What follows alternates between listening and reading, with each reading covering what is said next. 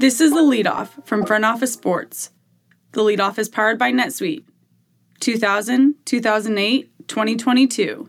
When it comes to the economy, those are some scary years. Dot com crash, housing crash, and the roller coaster we're going through right now.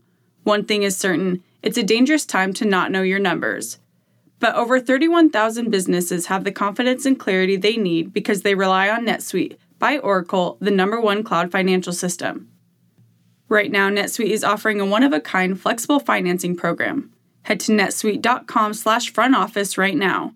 netsuite.com slash front office. That's netsuite.com slash front office. It's Tuesday, October 11th. I'm Abigail Gensha, business writer for Front Office Sports. Here's what we're following in the business of sports.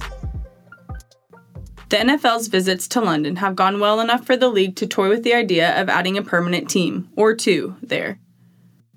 Prior to the New York Giants' 27 20 win over the Green Bay Packers at Tottenham Hotspur Stadium on Sunday, NFL Commissioner Roger Goodell said that London could support full time teams. I think there's no question that London could support not just one franchise, I think two franchises. I really believe that, said Goodell. Goodell added that while logistics present an obvious challenge, the greater question may be if London based teams could be competitive with the rest of the league. The NFL will also play regular season games in Munich and Frankfurt over the next four years. We're trying to see could you have multiple locations in Europe where you could have an NFL franchise because it would be easier as a division. On the pitch, add billions in soccer sponsorships to Saudi Arabia's sports strategy.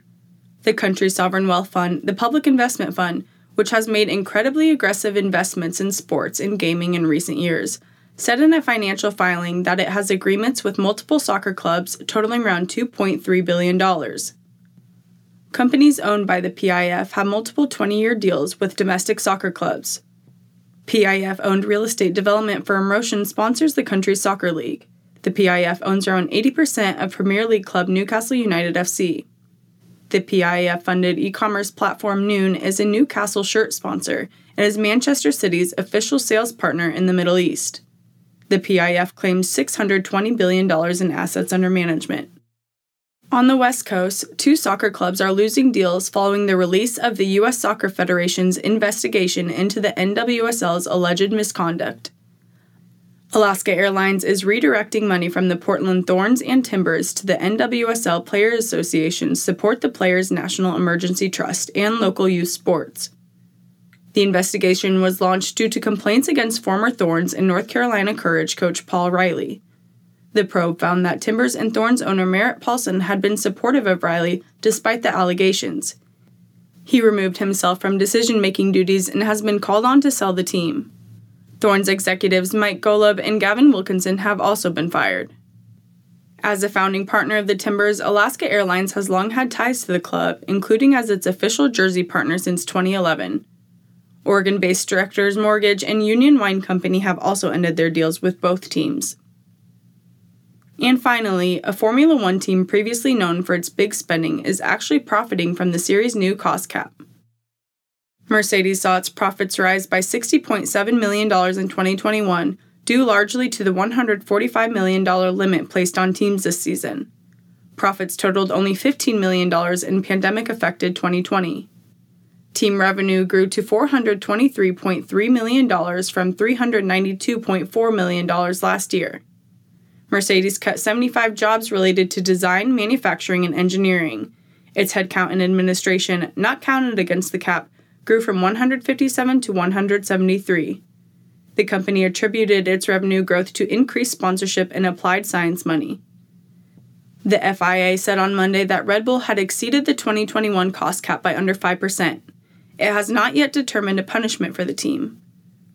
Red Bull said its 2021 submission to the FIA was below the cost cap and it will carefully review the governing body's findings. If you love the leadoff, you'll love Front Office Sports Pro. Front Office Sports Pro is a new membership product that provides business leaders with actionable, timely insights on the most promising opportunities where sports meets industry.